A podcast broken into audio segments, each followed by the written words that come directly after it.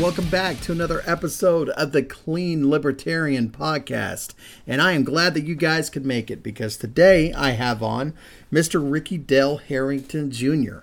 Um, for those of you been around for a little bit, you probably recognize the name. He is the gentleman who ran against Tom Cotton for the Arkansas Senate race last year. Um, and what drew me to this guy is that he has a way of presenting presenting himself like he's a minister, right? So he's got this kind of I don't know, meek and mild tone about him, but he's also like bringing some heavy hitters, man, to the mic. I don't know. There's something about the way that this man can can spread the message of liberty that that is inspiring. And so um, I wanted to kind of sit down and talk to him about how he came into the political arena and also talk about his upcoming governor race in Arkansas. So um, sit down and enjoy the conversation. Here is Ricky Dale Harrington Jr. All right, and I am here with the one and the only Mr. Ricky Dale Harrington. How you doing, sir? Doing well, Drew. How about yourself? I'm doing well, man. I'm really excited to have you on. Um, you know, for those those who who know you, who watched you in, in, in your last race, there's something about watching somebody with such a, a humble and meek attitude get up and and portray libertarian talking points in the manner in which you did. And it's inspirational. And i really wanted to have you on here to kind of discuss some of that discuss like who you are as a person because man that's what we need more of in my opinion. You know we have absolute everybody's really good at that one thing. You know you got some people who are really good at, at, at combating talking points. You have other people who are good at kind of like reaching across the aisle and grabbing people.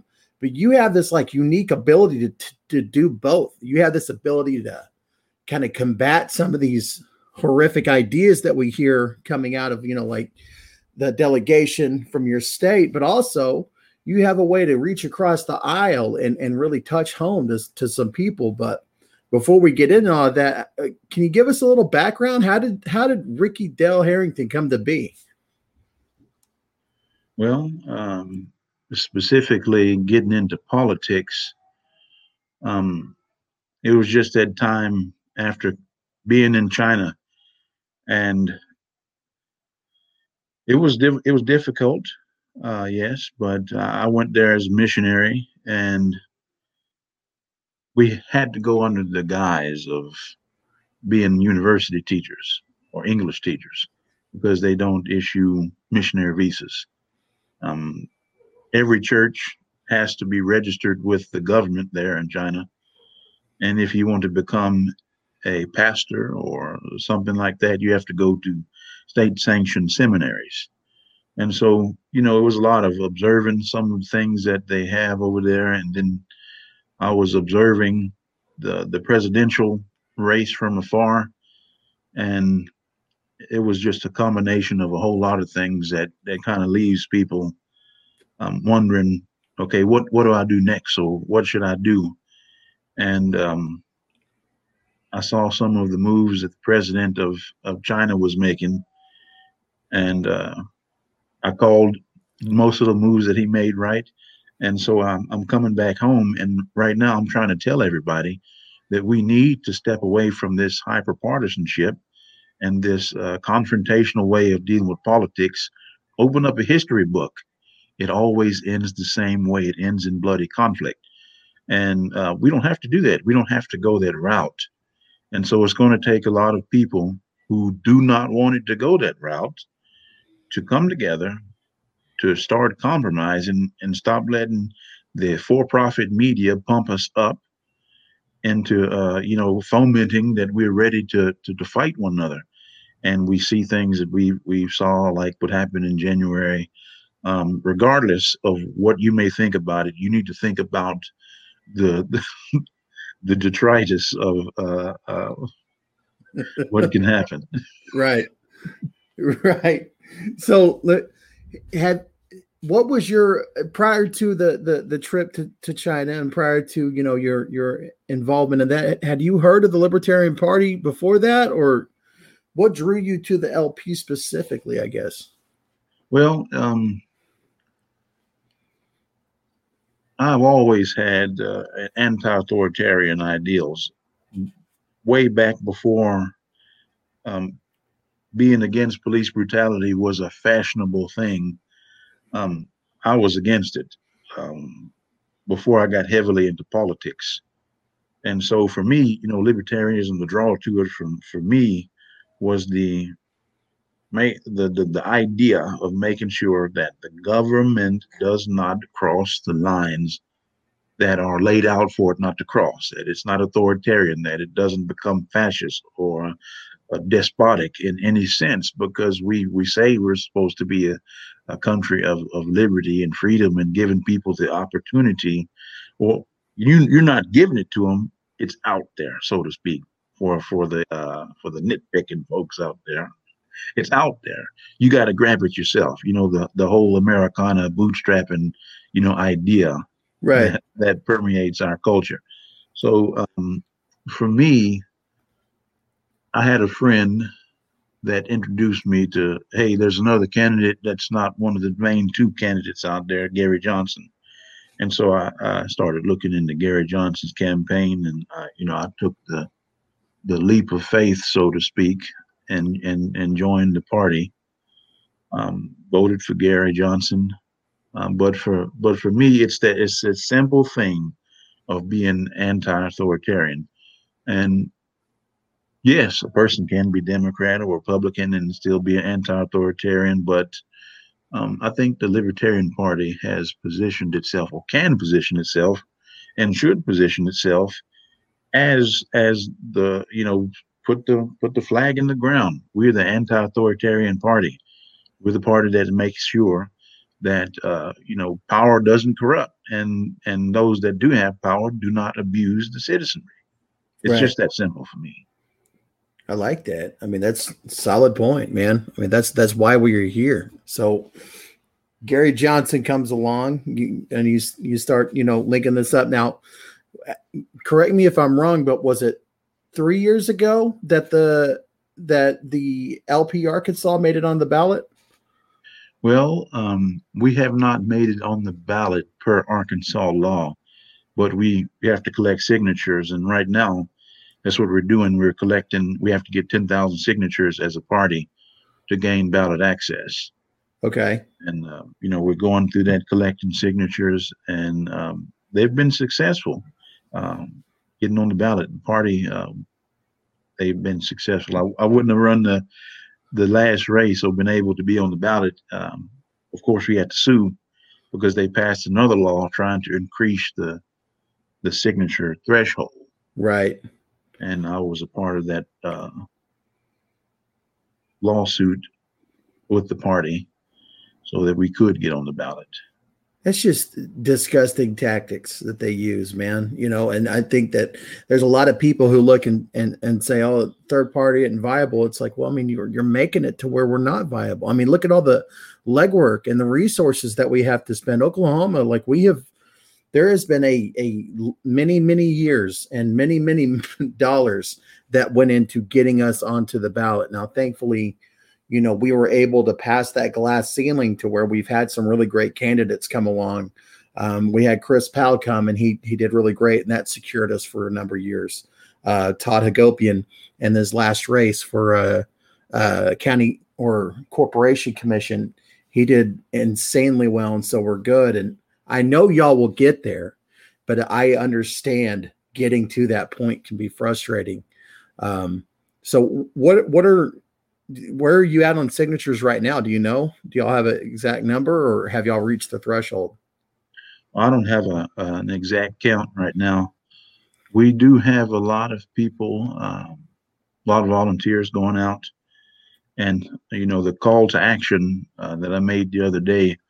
Hopefully, others will will do the same because it, it is about democracy, and I'm trying to encourage the people of all the different little loopholes and and um, informing people, I should say, of all the, the, loopholes and the ways that they keep people off the ballot. And during my last campaign, a lot of people, especially young people, which was uh, phenomenal, asked me, "What does it take really to to run for office?" And that was such a wonderful opportunity to, uh, you know, maybe shape some young minds that who have a future that might change uh, a lot of things for the state for the better. Hopefully, for the better, of course, because as as with anything, when it comes to power, it, it does have a, a way of, of corrupting people. And you'd be surprised how something as simple as this little it's a map pencil, how this can be an object of power in the prisons. So if something that small can be an object of power in, in one little ecosystem, I mean, think about the type of power our elected officials have. Uh-huh. I mean, in, in one moment, I mean, Joe Biden and Putin can have a bad conversation and all of a sudden we're escalated into a, a massive conflict. Right. But I don't think that um, there's a whole lot of steps that we have to go through for that conflict to happen. And for me, my speculation is that um, some of the countries like Russia and China, um, they don't want to engage us militarily. They're going to undermine us when it comes to economics. And this is something I'd like to comment on. It might be a little tertiary, but um, President Biden had came out talking about an increase in capital gains tax. Why, why don't he just say, okay, because there's a lot of freshly minted millionaires when it comes to crypto, um, why don't he, instead of saying we're going to increase the tax, encourage the people that are those freshly minted millionaires to buy bonds?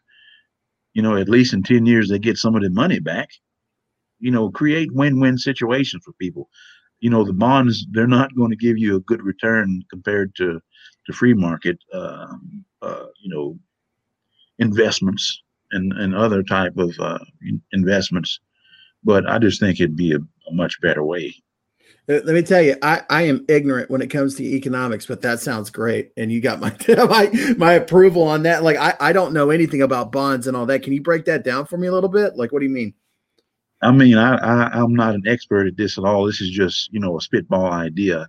Uh-huh. You know, ten year ten year bond treasury note will give you uh, you know one percent uh, return on your money. Is you're going to lose money, um, from what I understand on it. Right. But instead of you know losing all your money in taxes to the government, you know, make a deal. Make me an offer on something.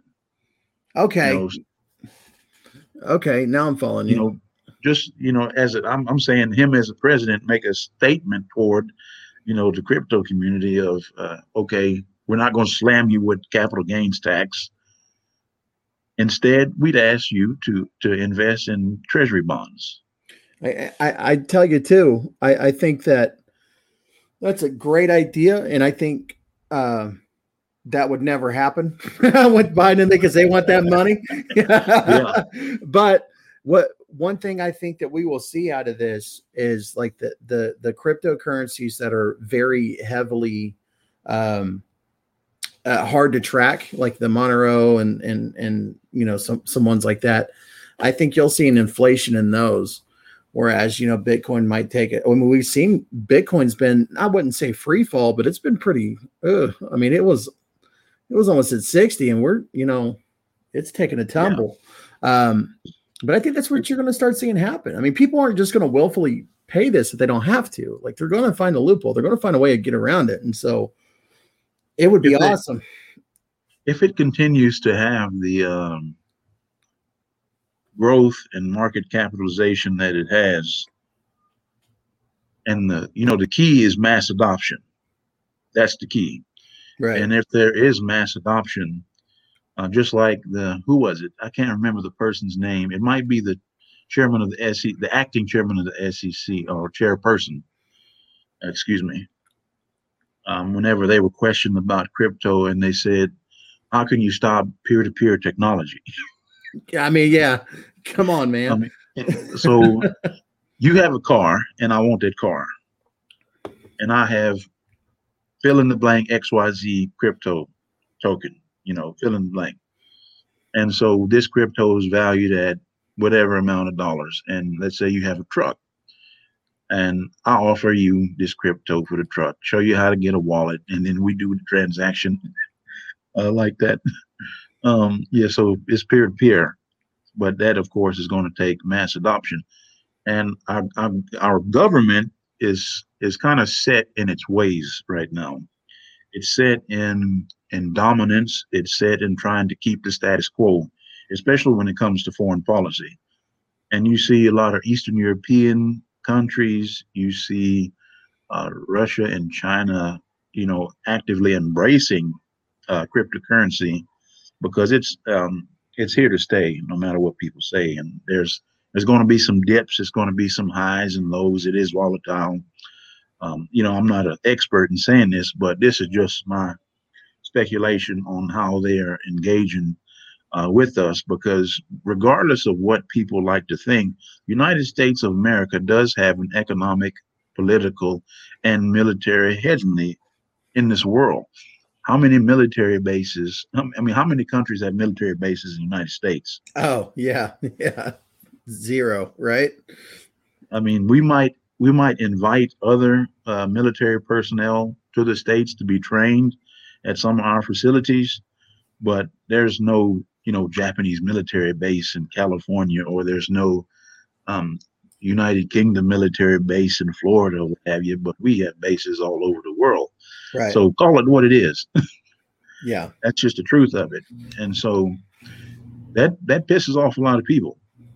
That's that's how it is. If you go to another country, you're gonna you're gonna find out that there are a lot of people that are angry, but at the same time, there's a lot of money that is involved with us having military bases in those countries.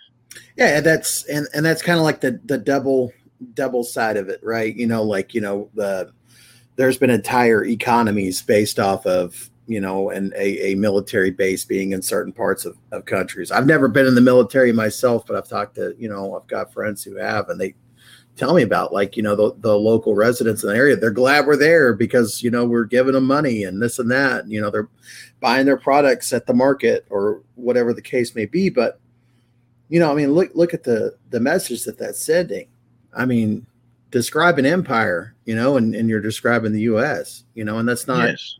that's not at all what this country was founded to be. We were not meant to be an empire. We are supposed to be something completely different, you know, and so um yeah, Ron Paul had it right, man. I mean, 9-11 was blowback, you know, I mean that's just part of it. We involve ourselves in all these other things all across the globe. And, you know, I think it's it's pretty telling that we don't have military bases here in the states. I mean, you bring up a very you know solid point in that. You know, you don't see other countries that have a. We would never allow that. You know, if you if you look at just one incident of, of a civilian casualty, and I know we're I'm getting off on a little bit of a tangent here, but you know, it, you look at one incident where we drop a bomb somewhere and a civilian gets killed. If that were to happen on U.S. soil, you'd never hear the end of it.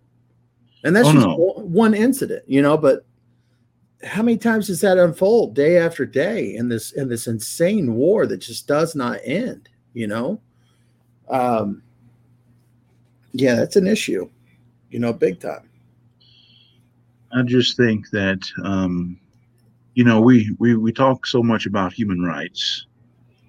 Um and we I want to be you know, even handed, fair minded uh, in, in the things that I, I'm talking about.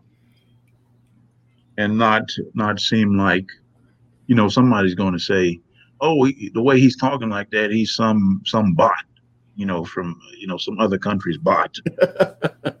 Russian no, that's bot. Not, no, that's not the case. That's just taking a look at what has happened, mm-hmm. what we're doing, um, if if we are engaging, if, if, we if we are using drone strikes and and civilians are being killed, that's a problem. That's a real problem. And if you don't think that that's going to piss off a lot of people, I mean, just like you said, let something like that happen here in America, and don't you think for one second that uh, the war drums are going to start beating? Mm-hmm. I mean, it's already happened. Yeah. Uh, uh, that's why we're in Afghanistan right now and we're in Iraq um, because uh, the administration, uh, the Bush administration, had said that there were weapons of mass destruction in Iraq. That's why we went there. We didn't find any weapons of mass destruction. Uh, we went um, to Afghanistan to, to hold the people accountable who committed the, the acts uh, in 9 11. Uh, we're still there uh, almost 20 years later. Um, and it's just, I mean, where's where's it going to end?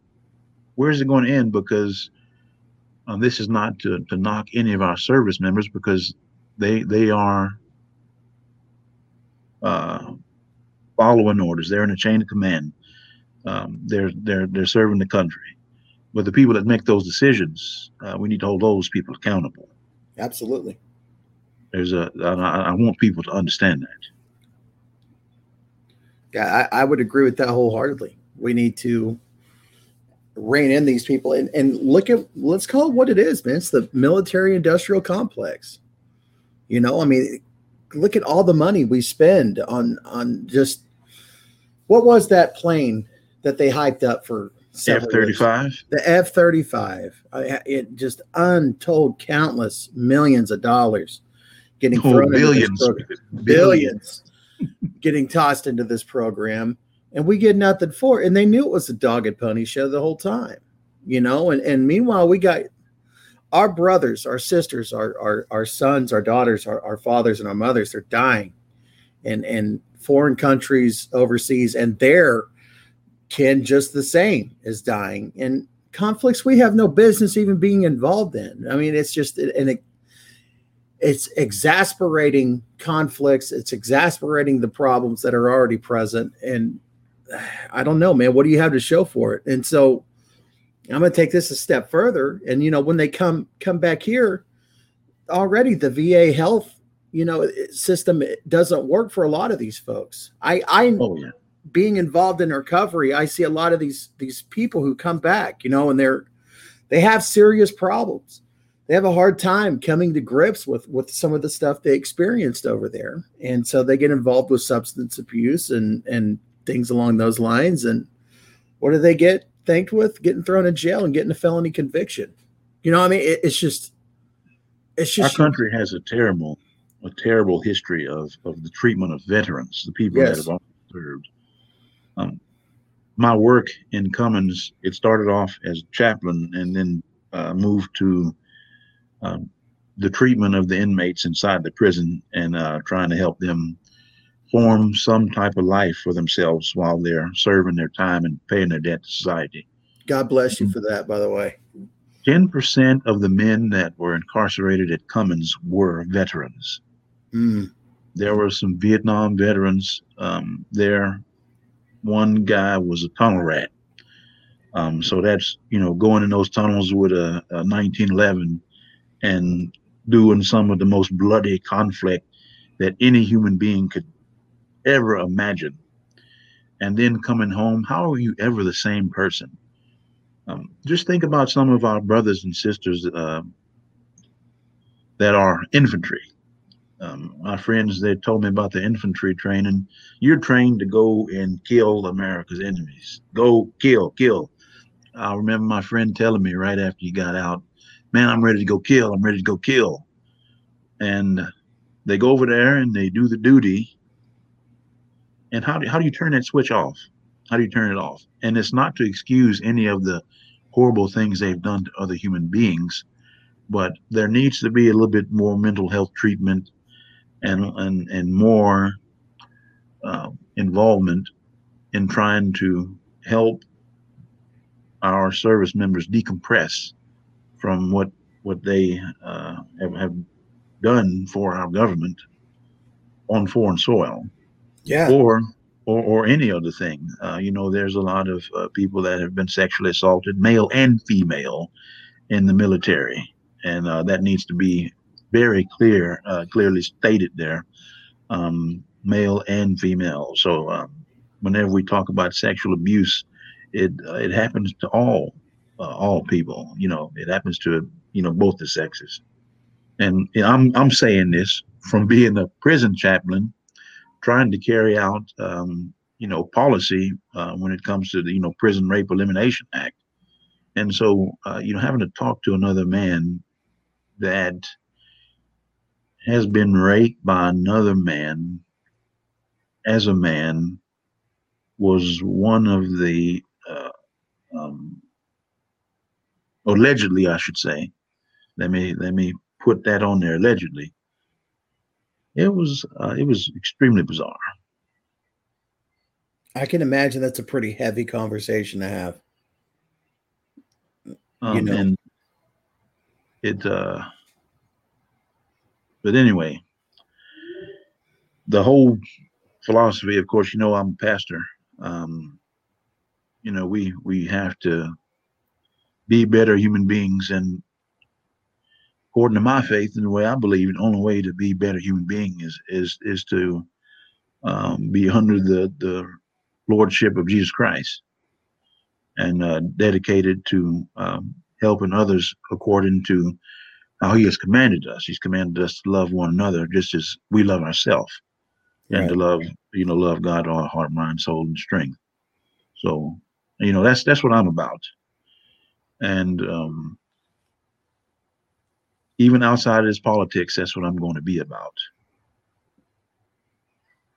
That's a noble cause, man. I mean, it's the thing is that there's there's a lot of folks who feel that way, right? So there's a lot of people. I mean, I'm Southern Baptist upbringing, you know, that, but there's very there's very few who feel drawn to that who actually get up and do something like go into a prison and do that type of ministry because I've been to jail, I've never been to prison. I've been to jail several times though, and I could tell you that the, the, better part of my week, month, whatever it was, was when the chaplain came through, and it was just like a way to escape that surrounding, you know, for at least a little bit, man. And here's some actual hope. Uh, I know we're kind of bouncing around topics, so I, I kind of want to go into the criminal justice thing if you're cool with that for a minute, but um that's kind of one of those things that I that that's where I take it real passionate. That's where I'm most passionate about is criminal justice reform, right? And recovery, ending the war on drugs, so on and so forth. But you put a bunch of people in jail for having a substance abuse disorder and you confine them with one another and give them no real outside help you know, and you and the Oklahoma County Jail, which is where I was locked up, they had this horrible knack where once you got released, you got released at like two o'clock in the morning. And yeah, every time, every time I never got released during the day. It was always 2 a.m. and it's downtown Oklahoma City. Nothing's open except for the, you know, getting spots. And you're told to go be good. And so it's kind of like this counterproductive type of system that they had going on but, you know, there would be those chaplains who came through and talked to us. And it would be the first time that somebody had talked to me like a human being in a while. You know, I, I, because up to that point, I'm just dealing with other addicts. I'm dealing with COs. I'm dealing with jailers and and this and that. But when that chaplain came along, sat down and talked to me like I had value. Like there's something to that, man. Like there was something to that dialogue that I absolutely benefited from. And I mean, I hats off to you, man, because I know that's brutal going in there. It's rough.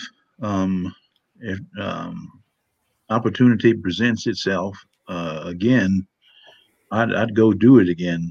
Um, but there's there's also another caveat there in that the policy is um, for the Arkansas Department of Corrections let's say someone wants to go do something. They want to go do um, anything. They want to do something positive for the population there.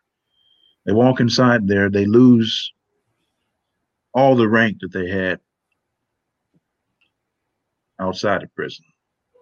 It's a free world, uh, free world person. You know the uh, prison they use a different little cultural language, and everything outside of prison is free world of course. So a free world person comes in, they want to do a concert. Um, there's a riot, there's a hostage situation. Um, that person can't be used as a bargaining chip. Um, even the director of of the Department of Corrections couldn't be used as as a bargaining chip.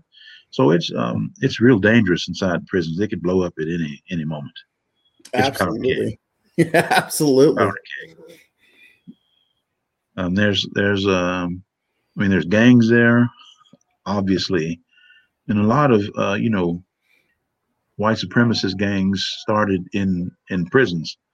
Um, the Aryan Nation, if I'm remembering correctly, it started in the uh, Texas Department of Criminal Justice. Uh, their their prisons there, and there's a war. I had to deal with. I'm calling out my name. Uh, I had to deal with them for about a month. Um, whenever I had kicked out a major and a captain from one of the uh, barracks, preparing some of the men to re-enter society. Um, they call it Think Legacy in the Department of Corrections.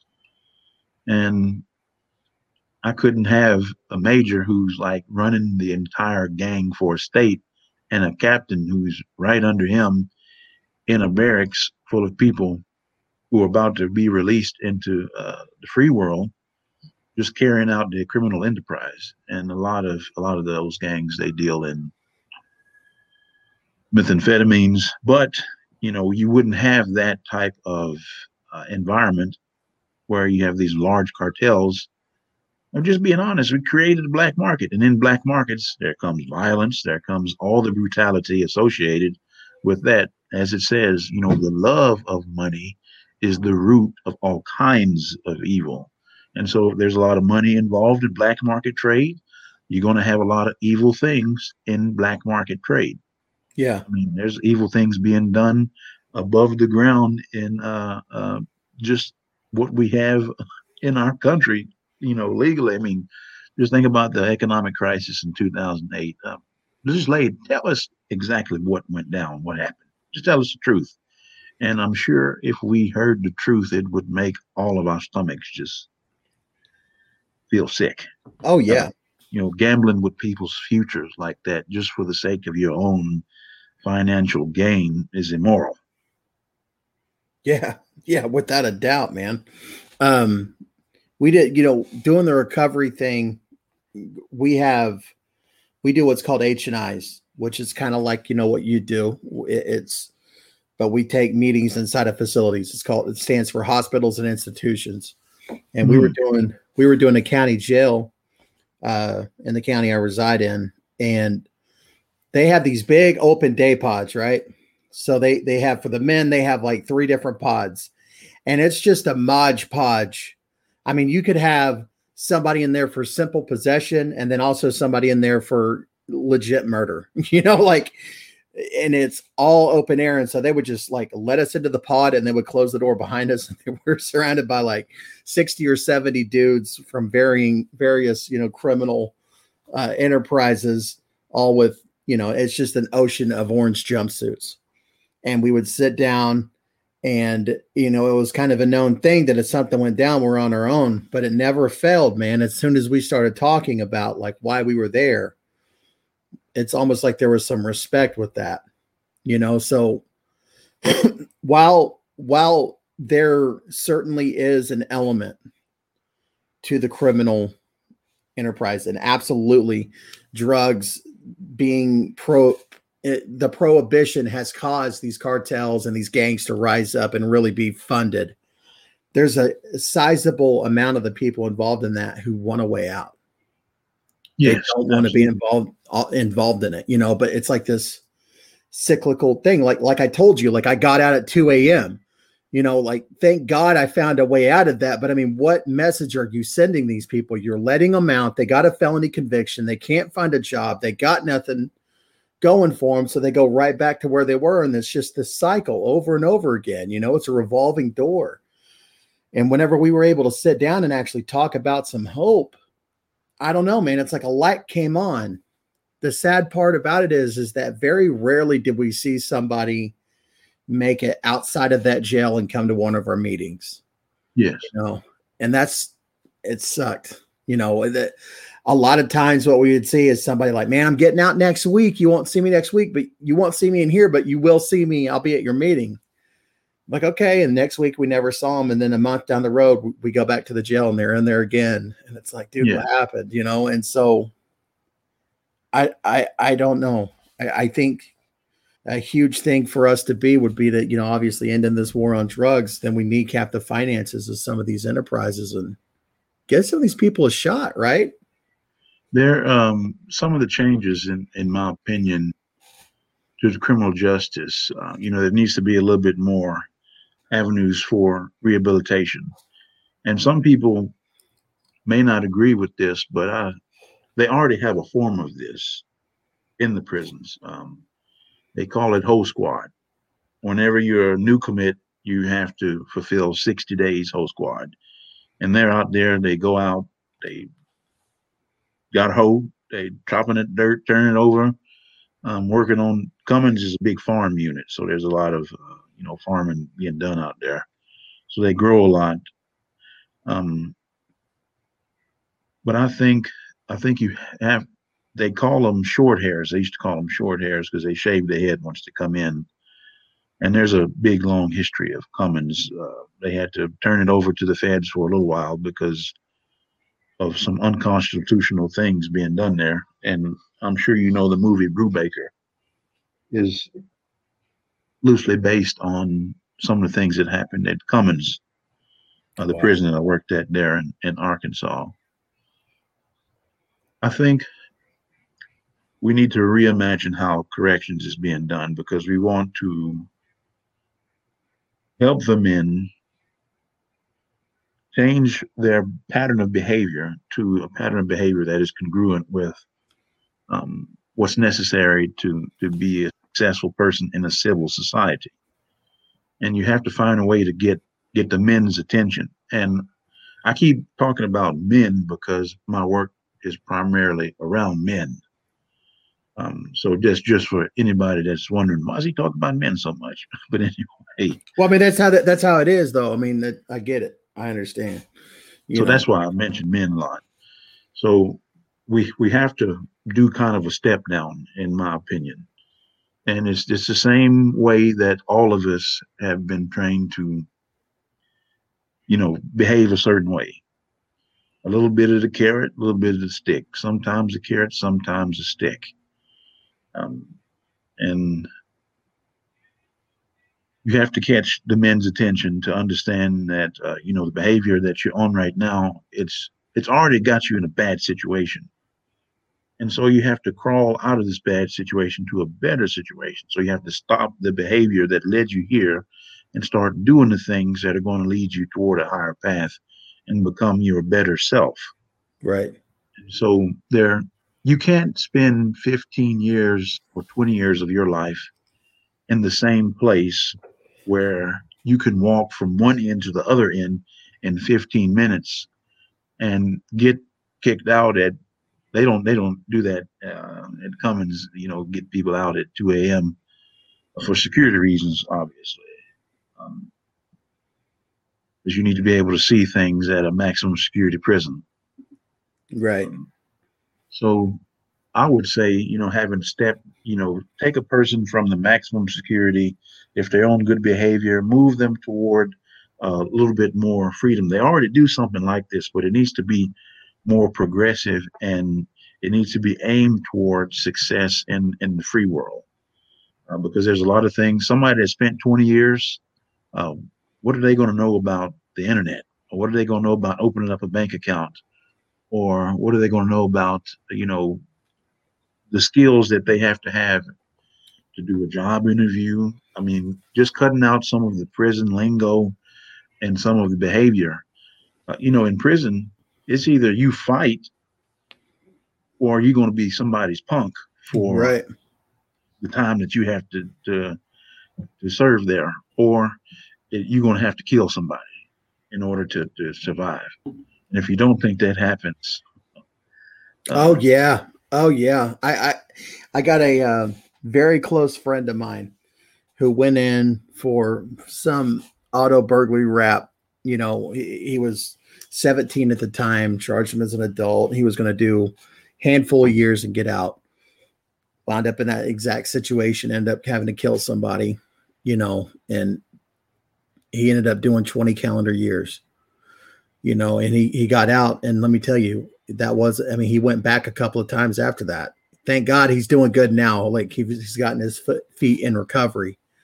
But let me tell you, like his entire life he missed his his daughter growing up. He missed an entire lifetime worth of moments that are gone because he was behind those walls. You know, he couldn't get out. And it got to such a point. He told me that his last five years on that 20 year rap, he just stopped accepting mail. He didn't want to hear about it because he didn't think he was ever going to get out again. You know, he thought this was it. Um, and so he stopped accepting mail from his daughter, stopped accepting mail from his parents, like had no desire whatsoever to even be connected with the outside world. And, you know, I, I've talked, I, I deal a lot with people who who are institutionalized. And you know he he mirrored this same concept and i hear it a lot is that for a lot of these guys they spend so much time in, in a facility like that where it's like they're afraid of the outside because they don't know their boundaries out here right? Whereas like there's a code of conduct on the inside of those walls that they know exactly where they stand at any given moment on any given day. Yes. but out out here it's not like that. Out here in the free world it's not like that you know? And so whereas they hate being locked up it's it's this kind of like comfort for them almost you know? And it's just sad man. Like that's what we're doing to people you know?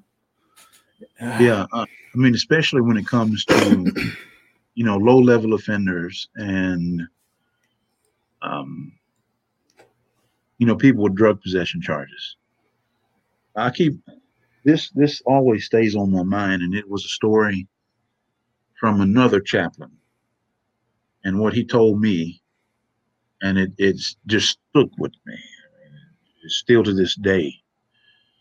So, in prison they have general population, they have administrative segregation, restrictive housing, and punitive isolation, and sometimes in punitive isolation, they'll have people in in in they'll bunk up to to a cell in punitive isolation. So this one inmate wanted to be by himself. He said, "If you bring anybody in here, I'm gonna kill him. Uh, I'm gonna kill anybody you bring in here." And so they brought in this young man. I can't remember what charge he had, but it was it was uh it was something that could have been handled outside of our our particular way of dealing dealing with the criminal justice system. Or if he he got a charge and it wasn't but a one two year service that he had to do in prison. Well, he did something. I don't know what he did. Ended up in punitive isolation in that cell with that dude, and uh, he got killed. And the dude was bamming on the uh, the cell, you know, the bars there, yelling for security, for correctional officer to come get him because he just killed him. So there's some dangerous men in there. Mm-hmm. Uh, and so this this person that just had a two year sentence went in there and got killed. Um, you know, a short sentence, real short sentence. And there's been other people that were just about to get out, and I've talked about K2 uh, and spice or whatever you call it. You know, there's a bunch of different names for it, the synthetic marijuana, and it was coming in, and there's there's only a certain avenue that drugs come into a prison. Come in through visitation. Uh, they come in through uh, security or staff, dirty yep. staff. Yep. Drones, dropping drones or drop outside for hoe squad to bring in. Uh, they they do those type of things, and so, I mean, imagine just that cheap ten dollar phone from the dollar store going for seven hundred dollars in the prison. And so that creates an incentive for dirty staff to bring in things. Oh um, yeah. I mean, just drugs and all kinds of things. There's a big, huge economy inside those prisons, and there's people that control it, and it's just, it's just not good. No, that's the the two the guy with the two year sentence getting killed. Man, that's just. If you were the guard that put that guy in that cell, you know, if you're the guard that that that fell on your side, how, how, how do you sleep at night, man? You know, like and probably. Uh, uh, I, I'm thinking about some of my colleagues, and they they all were trying to do their job. I mean, corrections is totally different from free world policing. Yeah, it's a lot of it's a lot of de-escalation. and um, I was talking to you know there are some correctional officers that are also part-time uh, free world police officers. There's not a lot of lot of them, but there are a lot of people that come in through corrections and then they go to uh, free world policing. But generally, the people that were trying to go for free world policing, but ended up in corrections, you know, to become a law enforcement officer, they, they didn't last long in working in the prison because you got to use your mind a lot. It takes a lot of mental toughness, and you have to de-escalate. Um, because again, it could blow up at any second, and there are plenty of riots that happen there at Cummins. So you have to be real crafty, and it takes a lot of um, flexibility with the inmate population. Because um, of course, there's obviously more inmates than there are security staff. But um, so some of the correctional officers um, that I talked to, they they had little jokes for people that that wanted to be law enforcement. They couldn't cut it in corrections, and they go out to the free world to be police because uh, um, you don't have a gun on your hip. You're not gonna have a taser on your hip. You're not even gonna have a nightstick on your hip. You have that chemical burst, and that's usually deployed whenever it's an extreme situation. Uh, because as soon as you try to spray somebody else, you can also spray yourself. And right. It has, it, it has happened. There were some officers um, that had it taken away from them and got sprayed by inmates. So, um, ouch. It ain't easy in there. It's not yeah. easy. Right. Yeah, that would be all bad, man. You're trying to handle a situation, you end up getting blasted yourself. My God. My God, that'd be terrible. You know. So let's let's get on to uh let's let's kind of maneuver into you you just announced and, and you kind of hinted at it, but you're running for governor of Arkansas. Tell us about that. What's your what's your image? What do you want to see happen? What what you know out of out of a uh, governor seat from you? Well, I want to, you know, the governor is an executive and administrator of the of the state government. Um, that's pretty much all it is right there. Just coalesce all the high ten dollar words. Just coalesce it to what it is. It's an executive administrative position, like the CEO of the state. Um, you know, I'm just trying to put it simply. And so, you know, for me, what I'd hope to do in the state is to simply let the people rule. Uh, is, is the is the slogan, I guess you could say. Um, getting we want to get people's input on the things that need to change in the state, rather than one party or the other party, uh, you know, domineering through force of legislation or force of, of any kind of influence. Um, and and then trying to you know get more power for themselves or for their uh, cronies or whatever type of group they're in and the people are, are i hate to put it this way when it comes to politics in america when the democrat or the republican you know your average american it's kind of like you know being the child in a custody battle and mommy and daddy are not acting like adults and they're using you as as a bargaining tool for one or the other one to win. Right. And that's kind of like what our politics is right now. And so what I want to do is is give the people the rightful power that they have.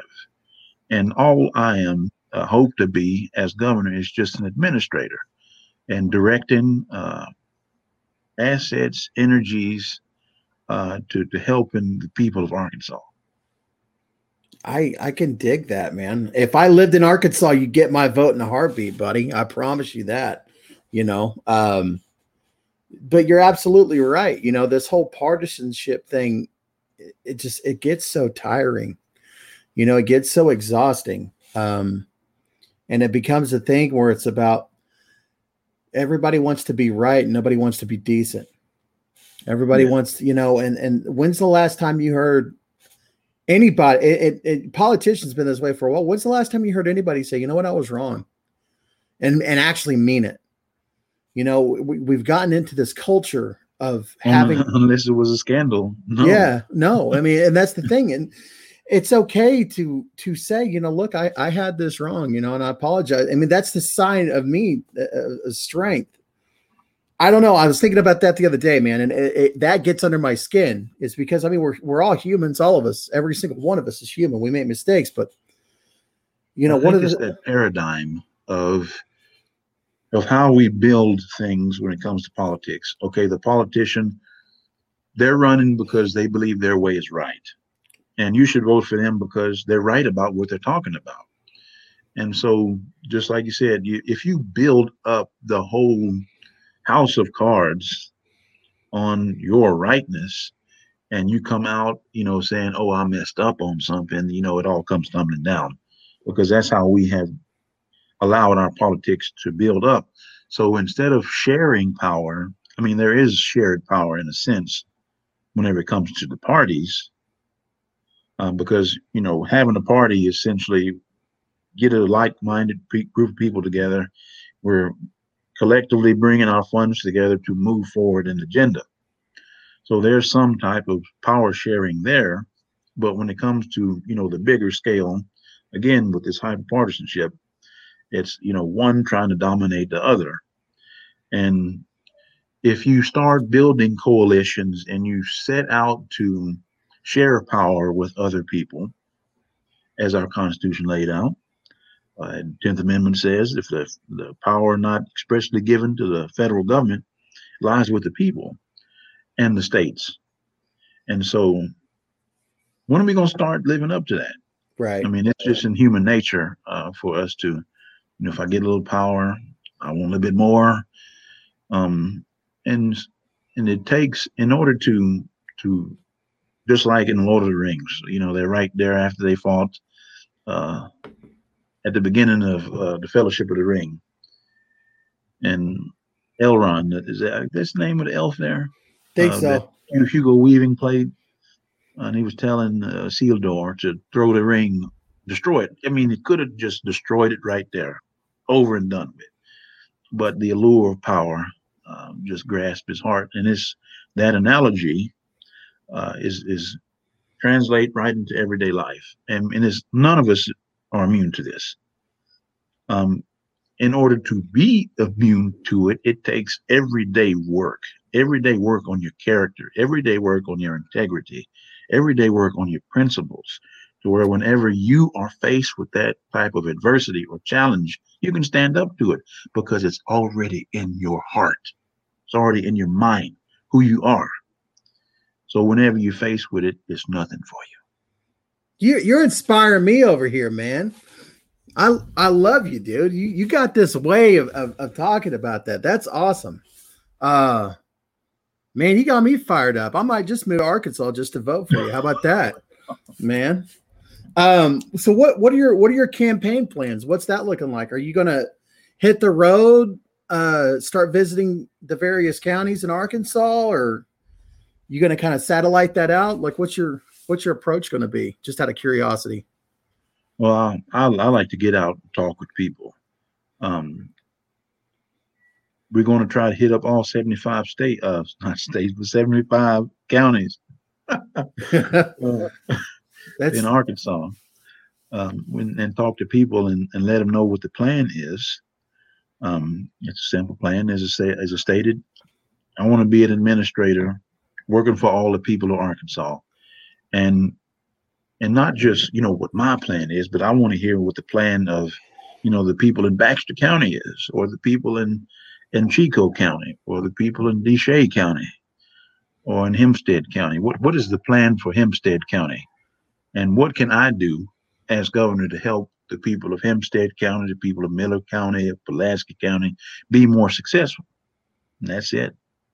Man, that's awesome. Um, I'm gonna whenever we wrap up, I'm gonna get you in touch with uh with somebody out in my neck of the woods, Chris Powell. That that man is a there's some people who can look at at statistics, voter statistics, and they just enjoy it. I'm not one of them, but he is. so he um he was our gubernatorial candidate in uh 16 and, and oh, I'm sorry, in 18. 16, 18. One of the two. Sorry, you have to forgive me. 18, that's what it was. And uh the the man's got some really great ideas and with your with your passion and your drive i think that you guys could help each other out with that but how uh to the people who are listening how if they live in, in your neck of the woods, or even if they don't, how can we help you be successful? Like, what are some what what are some things that you're needing right now? Right now, uh, fundraising is a big thing because you know get to those 75 counties. Um, it's going to take funds, and uh, it's unfortunate the way money is in politics. But again, things certain things cost money. Um, TV ads cost money. Travel requires gas. That costs money. Signs cost money. Um, for people to devote all of their time to this campaign for it to be successful, it does cost money because they they have things that they need to take care of as well if they're going to dedicate uh, their time to to try to make the state better. So right now uh, we're getting ready to kick up uh, fundraising uh, to to also for for ballot access, but also for this campaign to be successful. Okay. Um, if, if you're on social media, share the post, tell other people to follow me on Twitter, follow the Facebook account. Uh, th- this is what we need. Um, if you see a, a, post that you like, share it. If you don't like it, uh, you know, it's up to you. Um, you know, you, you live your life. Um, if you want to help, those are some of the key ways to help right now is um, we boost up our, our reach there on social media and um, consider being uh, uh, a monthly donor. Uh, my website is rickyharrington.com. Uh, it does have some leftover stuff, uh, but the person that fixes that uh, also costs money. so that that's that right there. Um, consider giving ten dollars a month um, if if you can if you can spare it. Ten dollars a month, right there on on on the website. You can go there and make a donation through Anedot and and we'll be we'll be on the road to to running uh, a professional campaign and giving the other candidates a run for the money and let the people of Arkansas know who else they're going to have on their ballot. I can dig it, man. You expect a expect a donation coming from the clean libertarian household, man. I believe in what you're doing. Um, I, I, I hope to see you do really well in this race. I, I I know that you could do it. You have a way of talking, and I want I hope that eventually you get to a place to where you're able to kind of teach other candidates how to carry themselves in the way that you have, man. Because, like I said, you're inspirational. So, um, Ricky, thank you so much for coming on. Um, so I'll, I'll put your links in the show notes. Is there anything else you want to plug before we get off here? I just want to appreciate you, Drew, for letting me come on. It has been an absolute pleasure talking with you. Anytime, man. I'll, I'll have you back on. I promise. All right. All right. Well, you have a good one now. Same to you. God bless.